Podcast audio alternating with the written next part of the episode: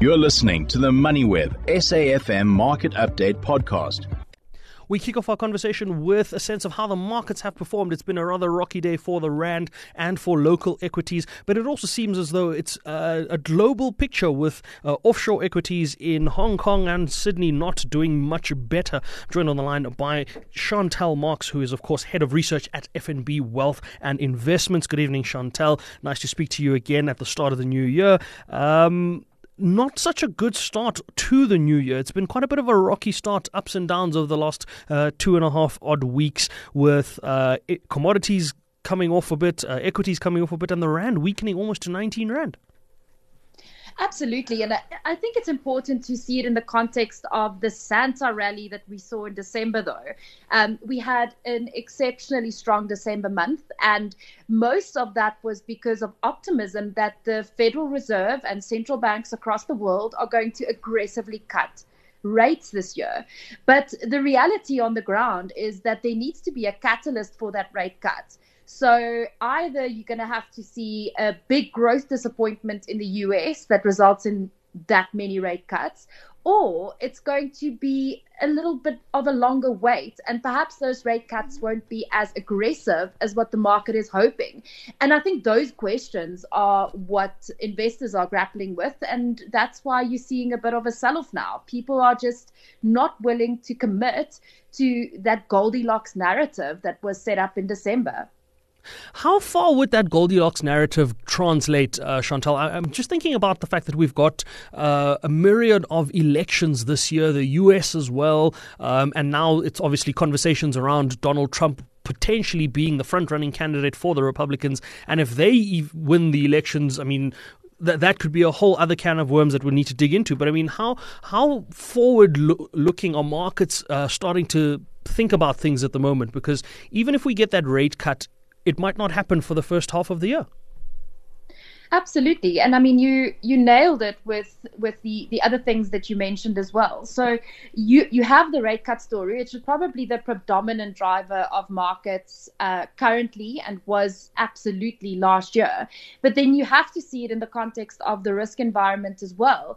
There's major political risk across the world this year. 41 democracies are going to vote this year. Um, I think one of them have already been to the polls, maybe one or two already. But it's going to be a bumper year for elections. And uh, things on the political front have never been as polarized as it is right now. So you are seeing candidates that that either lean very far the one way or very far the other way um, as your potential leaders. Um, that's not great from a stability perspective. And then added to that, we have geopolitical issues um, as it relates to the war in in Ukraine as well as the the Israel Gaza conflict, and not to mention the many um, other conflicts we have across the world. These are real, real risks to growth and, uh, by extension, to equity markets and bond markets. So, with all this risk, Chantal, how are we seeing the markets unfold from an equity point of view? What are we looking at in terms of uh, equities that might look attractive? And I know that commodities have taken quite a hammering, and there's always that temptation to say, well, they're at really, really deep discounts at this stage, and they can't get much further discounted. But this week alone, platinum prices have gone down more than 10%. So obviously, there is still room uh, for for prices to push lower. But what are you looking at? I mean, as I take a look at the top losers of the day, a lot of those are mining companies. So I think you do need to be defensively positioned to a certain extent. Um, by defensively positioned, I mean you're looking at high quality stocks with decent growth outlooks that are um, not as uh, exposed to kind of the, the external growth environment, um, perhaps kind of pioneering companies that aren't that dependent on economic growth for that growth to actually come through on, on the earnings line. Um, you're looking for companies with solid balance sheets, so not too much debt, um, and with really good experienced management teams.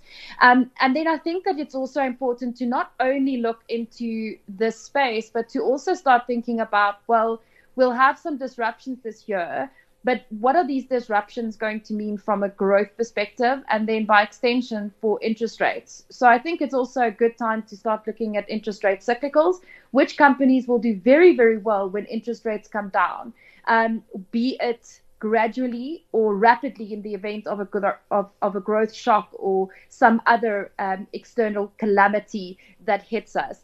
So I think a, a balanced approach, but probably more on the defensive side right now.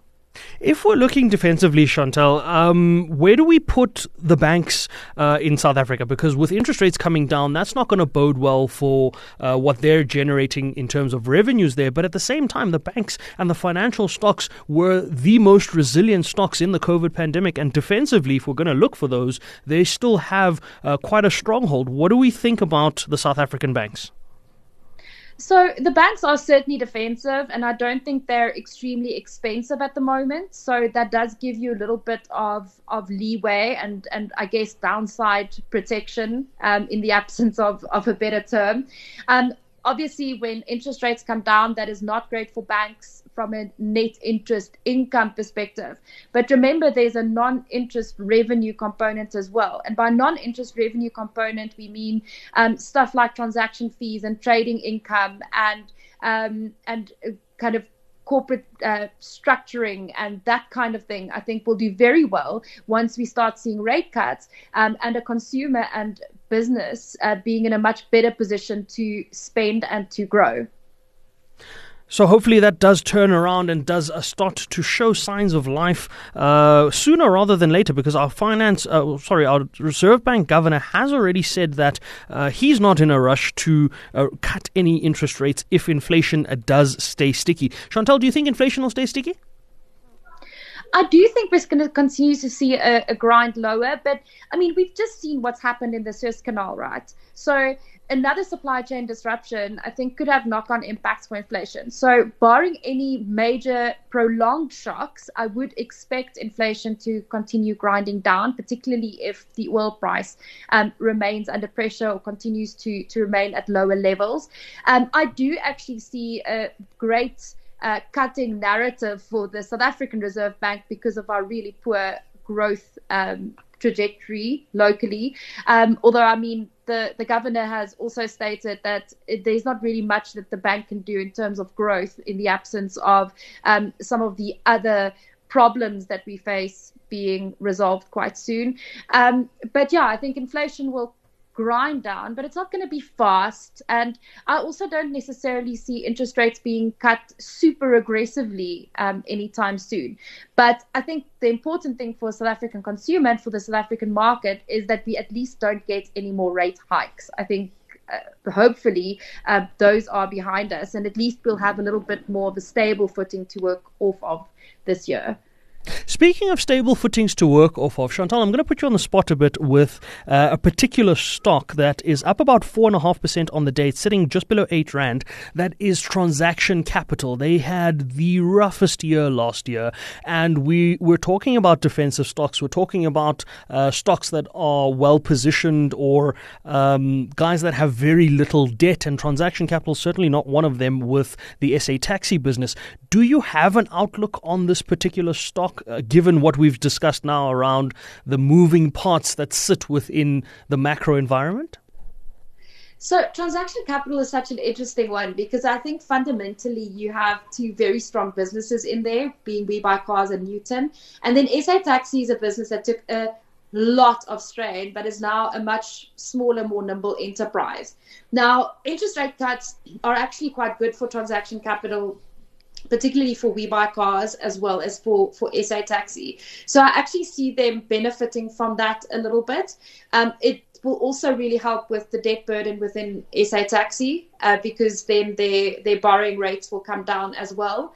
Um, the stock is probably still undervalued, but I think that you'll only start seeing a meaningful increase in the price once there's confirmation that the worst is behind it. Uh, behind it. So either we're going to get a trading update or a trading statement uh, kind of leading into the next set of results, probably around Feb, um, maybe only in March. And then we will have a better idea of how to value the company going forward because a lot of analysts were completely freaked out by what happened last, the, the December before last.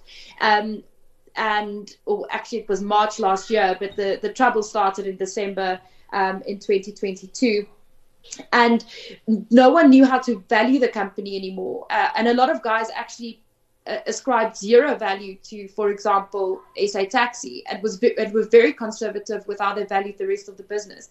But I think that with these changing dynamics going into this year, um, it could be a decent one for them. It's a high risk story, right? It's mm. it's not one you're going to bet the house on, though. Absolutely, and we'll keep an eye on that and the other stocks. Uh, but that's all we have time for. Thanks, as always, Chantal. Uh, Chantal Marx, Head of Research at FNB Wealth and Investments, uh, sharing some insights around the market movements throughout the day, her expectations for what could be driving markets throughout 2024, and her thoughts on transaction capital. You've been listening to another MoneyWeb SAFM Market Update podcast, uploaded weekdays at 7 p.m.